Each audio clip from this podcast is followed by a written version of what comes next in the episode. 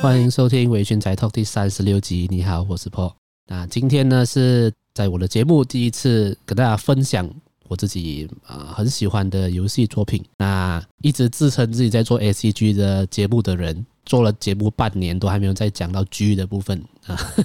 真是很抱歉啊，各位。那今天是第一次我们来分享游戏，我必须老实讲，在游戏可能解析方面啊，跟呃讲解方面，我觉得我应该没办法做得像动漫漫画的解析那么的流畅。那可能我对游戏的理解啊，的确没有那么深入。那希望各位喜欢游戏的听众们听了我这一集呃第一次分享游戏的节目过后呢，可以给我一些回馈跟一些建议啦。如果有哪里说的不好的，我是觉得还可以讲的更多的地方，请各位多多指教啦。好，今天要来分享的部游戏作品叫做NieR自动人形 NieR Automata。 那它是由白金工作室 Platinum Games 开发的，并且由 Square Enix 发行的动作角色扮演，也就是 R P G 游戏。那它在二零一七年呢，在 PlayStation 四 跟 Microsoft Windows 平台推出。 NieR Automata 呢于二零一四年开始计划制作，由齐藤良介担当制作人，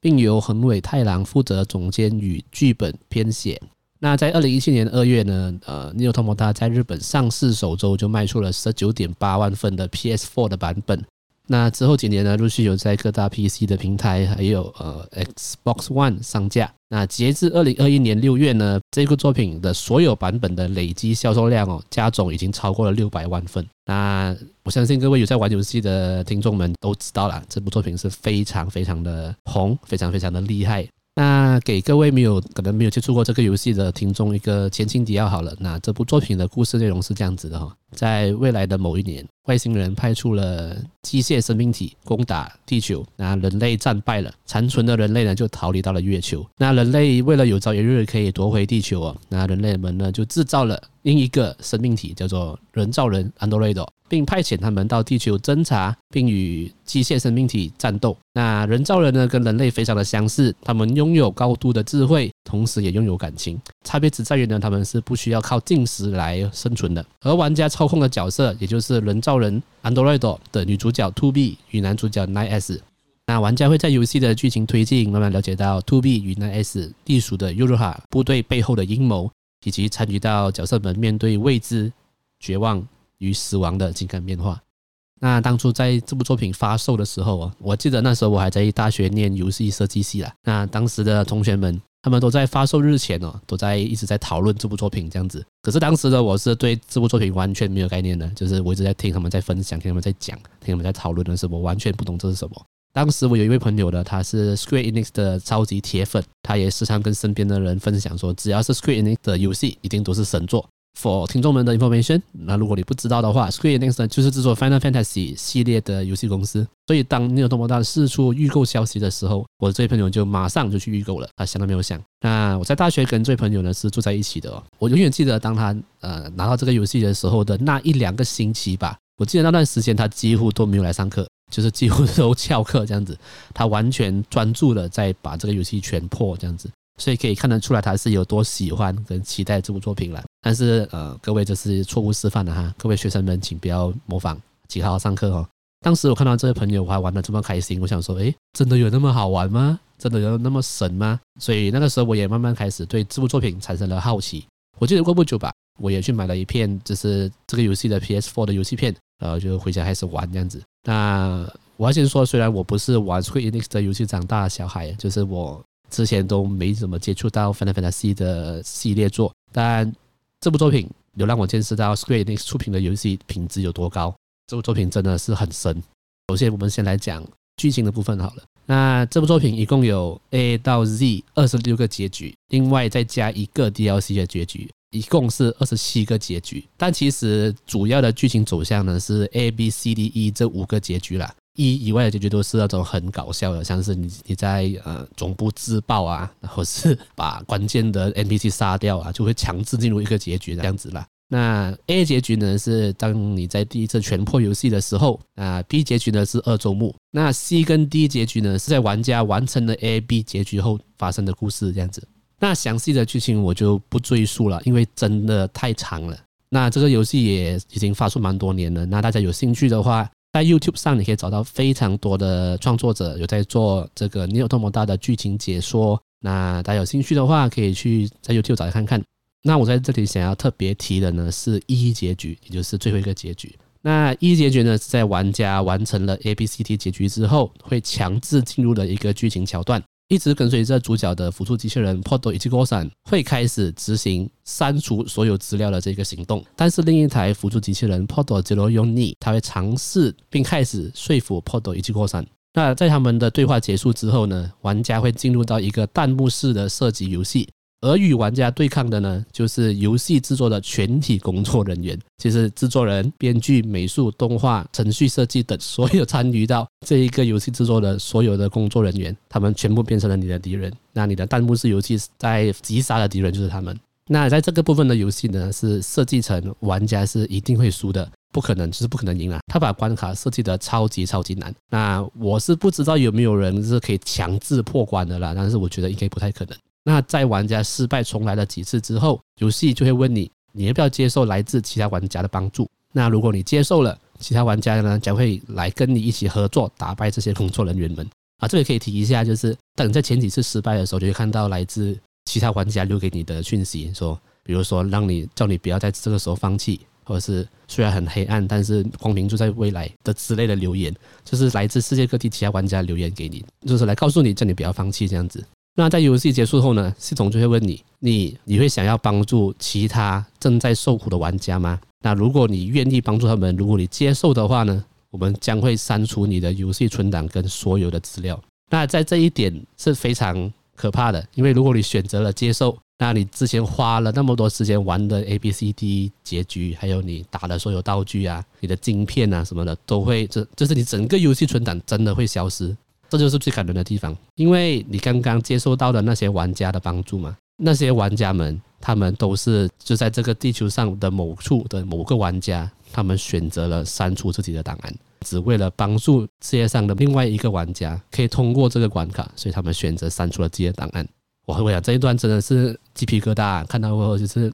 虽然现在这个时代网络游戏已经那么发达了，你要跟世界上的所有人在游戏里相见是非常可以讲是非常容易的事情了，但是这样的游戏设计就会让人家觉得跟世界各地的玩家的那个情感是连接在一起的，感觉就很像我们真的一起经历了同一个故事，他们愿意把自己经历过的这些经历跟故事呢转换成回忆，就是只留下回忆啦，档案完全删除并且用来帮助其他的玩家。哇，这真的是非常的鸡皮疙瘩，非常的感人。我觉得这也是这部作品被誉为神作最主要的一个原因啦。那我个人觉得呢，这部作品最虐心的故事剧情呢，是当玩家们发现 二 B 的真实身份是 二 E。 那因为 nine S 这个机型呢是设计成骇客技术高强的机型，那总部其实也担心哦，就是 nine S 可能因为技术高强并且拥有高度智慧，有一天它会骇入自家的系统，因此呢总部就设计出了 二 E 这个机型。而 二 E 呢被设计出来的工作跟使命，就是在 nine S 开始尝试骇入总部并寻找真相的时候， 二 E 就要将 nine S 消除。那在故事中呢，人造人只要把数据上传到总部，即使身体已经完全损坏，只要有数据的话就可以在总部再生复活，但是之前的所有的记忆都会不见这样子。当然我们发现这个真相的时候，我们就会知道在以前 二 B 已经重复杀了 nine S 很多次了，杀他过后呢，并且每次都还要再次和失去了记忆的 nine S 重新合作到地球去执行任务，彼此再重新认识一次，重新的培养感情，然后再杀掉他，一直不断的循环，一直不断的轮回。那这件事情对 二 B 来讲就像是诅咒一样的煎熬了，但却因为这是总部赋予他的任务，他必须要去执行。所以对于拥有感情的安德瑞多来说呢，这项任务就像是地狱的试炼，你要一直不断的杀掉你心爱的人，杀掉你喜欢的人，这真的是太可怕了，太虐心了。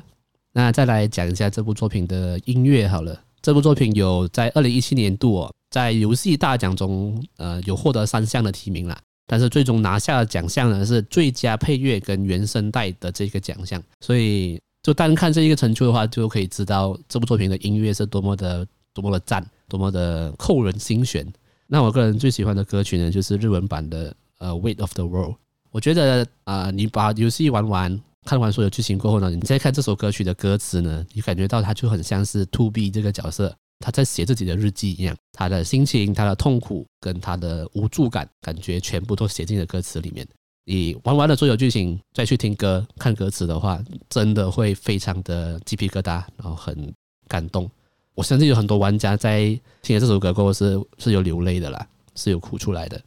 好，那最后呢，我们来说一下，我觉得游戏中有一个蛮有趣的一个设计，就是游戏中的敌人们，也就是呃机械生命体啦，不管是 boss 还是普通的 N P C， 有蛮多机械生命体的名字是用我们现实中的哲学家的名字来命名的，像是帕斯卡、俄格斯、德康、柏拉图这些著名的哲学家。那在最终的战斗之前，有两台长得很像蜘蛛的机器人，也算是一个呃剧情中的 boss 啦。一个人呢是命名为孔子 Koshi， 另外一位呢是命名为老子，是 Loshi。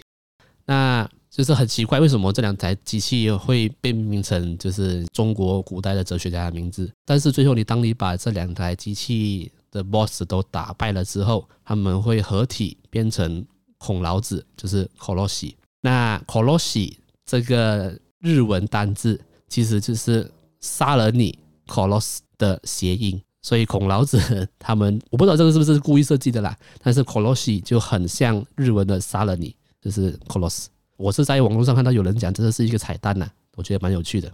那虽然我不知道就是制作人跟编剧哦，他们这么做的真正目的是什么，就是把、呃、机械生命体命名为、呃、哲学家的名字，但就我个人的就是脑洞大开的推测的话，我觉得可能是他想要体现就是其实机械生命体是想要了解人类，而且对人类、呃、产生兴趣，所以开始对人类的哲学产生了好奇，因此机械生命体们他们就为自己取了哲学家的名字，就是想要模仿人类的思考模式跟他们的行为动作吧。但这个纯粹是我个人乱想的。那各位听众们，如果 你, 你有玩过这个游戏，你对这一点有什么想法的话，也可以来我分享一下哦。好啦，最后不得不提了，我们前面讲那么正经正经八百讲了一大堆，其实这部游戏最大的卖点是什么呢？就是女主角啊，女主角那么正那么香，对不对？那我想问各位有玩过这游戏的人，你们是属于 二 B 派的还是 A 二 派的呢？